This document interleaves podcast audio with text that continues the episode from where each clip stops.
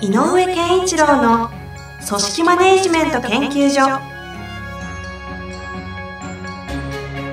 組織が一体となりゴールを達成する究極の快感。上場企業から中小企業まで延べ200社以上の支援を行った井上健一郎が組織人に関するあらゆる問題を分かりやすく解説します。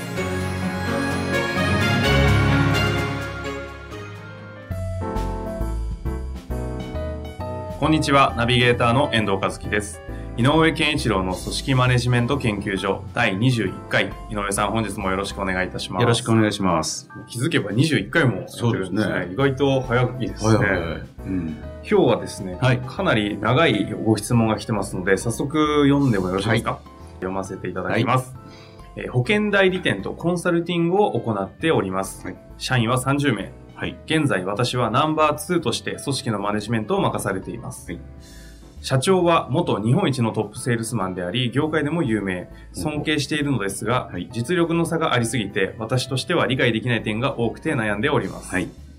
社長からは、もっとチームが活性化する会議をやれと指示を受け、会議に関するセミナーや書籍など、いろいろ勉強しております。はいしかし、そもそも活性化している会議というものがどういうものか体感としてわからないため、なるほど。ノウハウや知識だけは増えても、何を目指してよいのか分からず悩んでおります。はいチームが活性化する会議とは一体どのようなものなのでしょうか？アドバイスいただければと思っております。よろしくお願いいたします。はい。との質問です。はい、わかりました。保険外、保険のトップセールスマンの人たちっていうのはやっぱり、なんていうのかな、あのー結果、行動の差が、行動の質の差と言ったらいいのかな。ほが非常に大きくて。う、はい。えーっと、例えば、あの、こういうタイプの人がいいよねって、例えばこう、豆で、うんうん。えー、と非常にお客さんのことをよく理解しているという人だけがトップセールスってわけじゃなくて比較的いろんなタイプがいるなって。あの僕が知ってるあの結構ううちの会社の全国でナンバーになったことあるんですよ、ええ。なんていう方たちの話とかその方たちを見てるといろんなタイプが実はいるなと、おあ、そういうやっぱりお知り合い多いんですね。結構いますね。その中で種類が違う。でやっぱり種類が違うんだけど、うん共通してるのはその人なりの、えー、と行動法法則じゃないけど、うん行動の仕方みたいなのをあのちゃんと作ってる感じがする。お例えばその、えーある人は、あの、なんていうのかな、えっ、と、保険がはい。いかに旦那さんのためになってる。ほうん。つまり、奥さんが大体契約の主体者なんだけど、うはい。え話してるんだけど、全然違って、その人が徹底して言うのは、うん。これは旦那さんにかける保険じゃなくて、旦那さんがいかに大切かを知る、あの、わかるものですよねっていう説明をするとかね。ほう。なんかそんなような、いろんな質が違うんだけど、それってやっぱり根本にある、えっ、と、考え方、思想、哲学みたいなものの差だと思う。なるほだから、えっ、と、まずナンバー2の人がトップの人と実力の差がありすぎるって考えてるのは、ど。うんうん。えっ、と、むしろ、その、根本的に、これな、保険によって何をお客さんに提供しようかとしてるかが、えっ、と、定まりが社長の方が徹底してるんだと思う。うんなるほど、なるほだから社長も多分売れない相手がいると思う。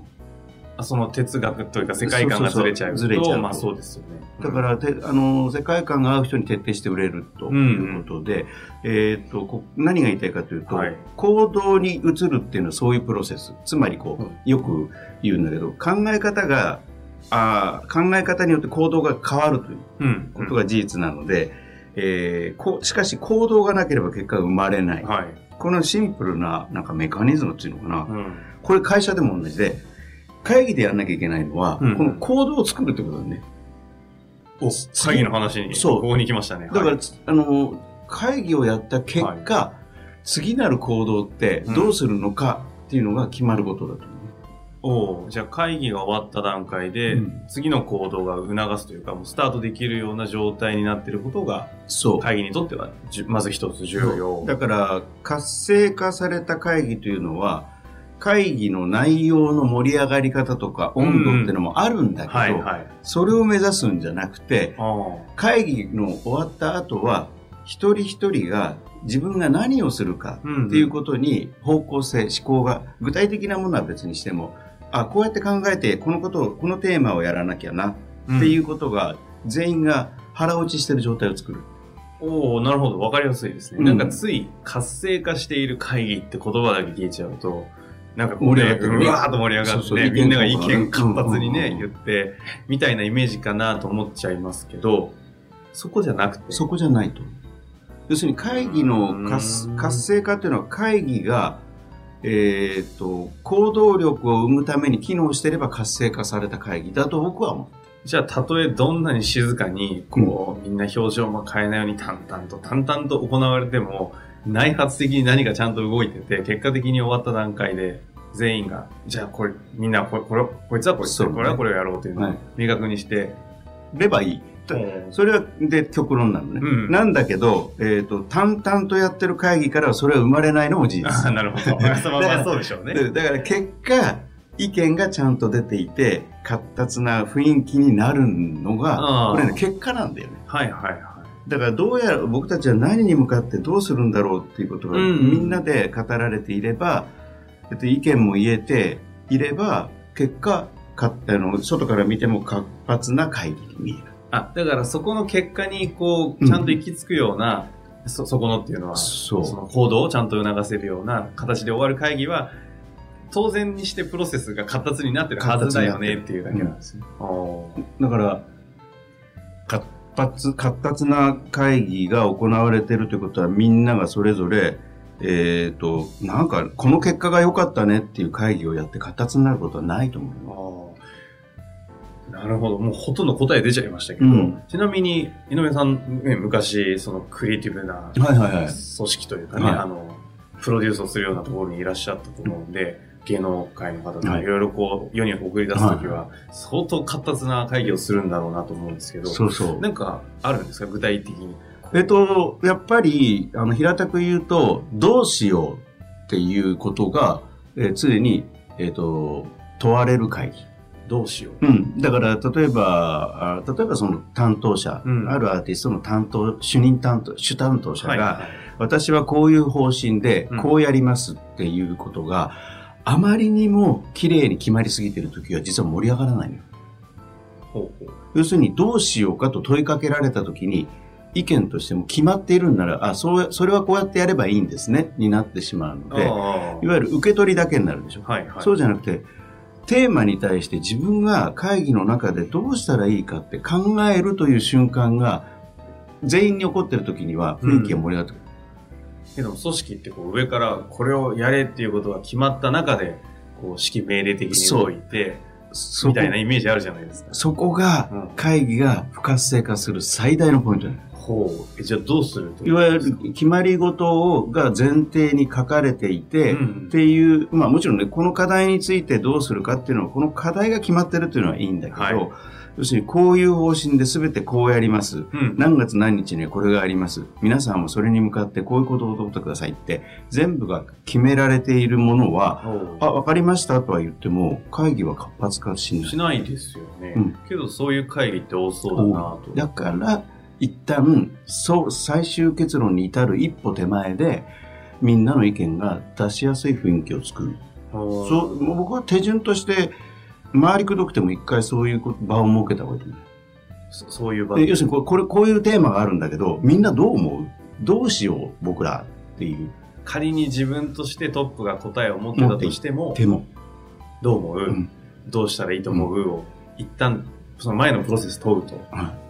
だから、このさっきの会社の説ナンバー2の方の、はいはいえっ、と、一番典型的に見えてるポイントは、ううんうん社長との実力の差がありすぎて、何やっていいか具体的にはよくわかんないとかってあるでしょ？はい多分、トップが、トップが正解を持っているという雰囲気が全員にあるんだけど。ああ、まあ、ね社員30名ってことなので、まあ、なりやすい。なりやすい。ですよね。だから、なりやすいので、しょうがない部分はあるけれども、ん、それこそトップとナンバー2が、えっ、と、意思統一して、まあ、ある種こう、いい意味の結託をして、はい。はいえっ、と、どうする私たち、どうする君たちどうしようと思う、うんっていう問いかけをして、本人の言葉で何か新しいもの、誰かに言われたことじゃなくて、自分の中から生んだものを外に出すっていう場をとにかく作る。あこれがね、多分会議の根本なの。ーなるほど。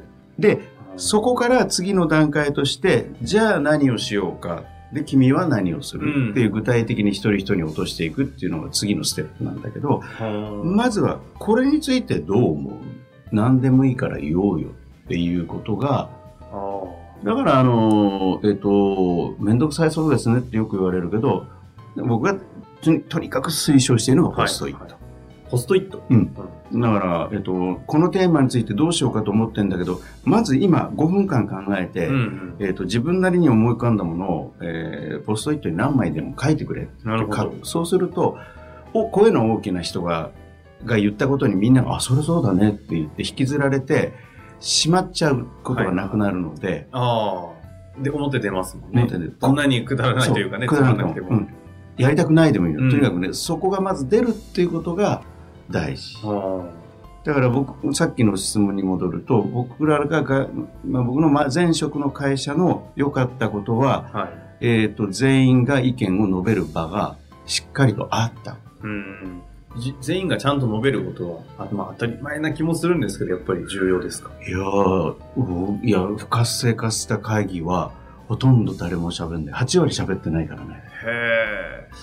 ちょっと私多分、日常から活性化してる会議やりすぎてちょっとイメージわかんないんですけど。あのそうー、遠藤さんなんかがいるうところでやってるのは、それだとでそれは、えっ、と、30人ぐらいで、社長がとにかくトップを走ってきてる人で、はいはいある種のカリスマ性があると、うね。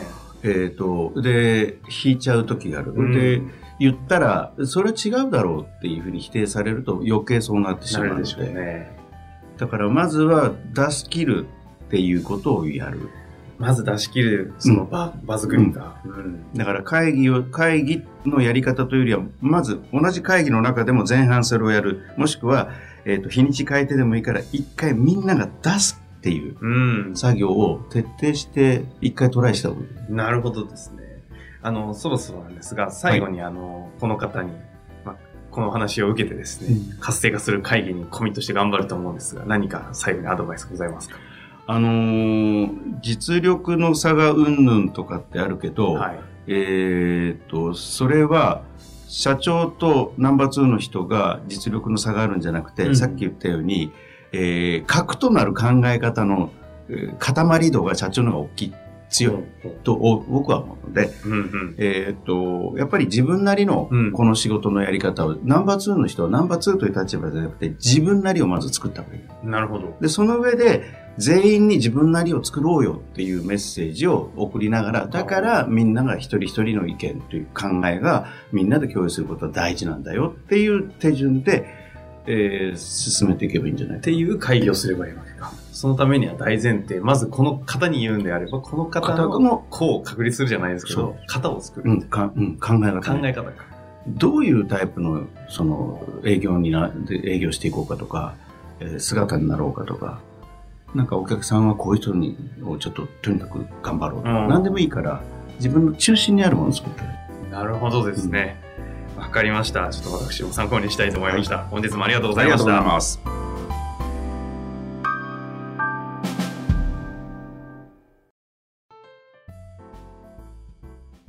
遠藤和樹です。本日の番組はいかがでしたか？番組では井上健一郎への質問をお待ちしております。ウェブサイト人事評価システム明快にあるフォームからお申し込みください。ホームページは人事スペース明快で検索するか URL www.jinji-hyouka.com 人事評価 .com でご覧いただけますそれではまた次回お会いしましょう。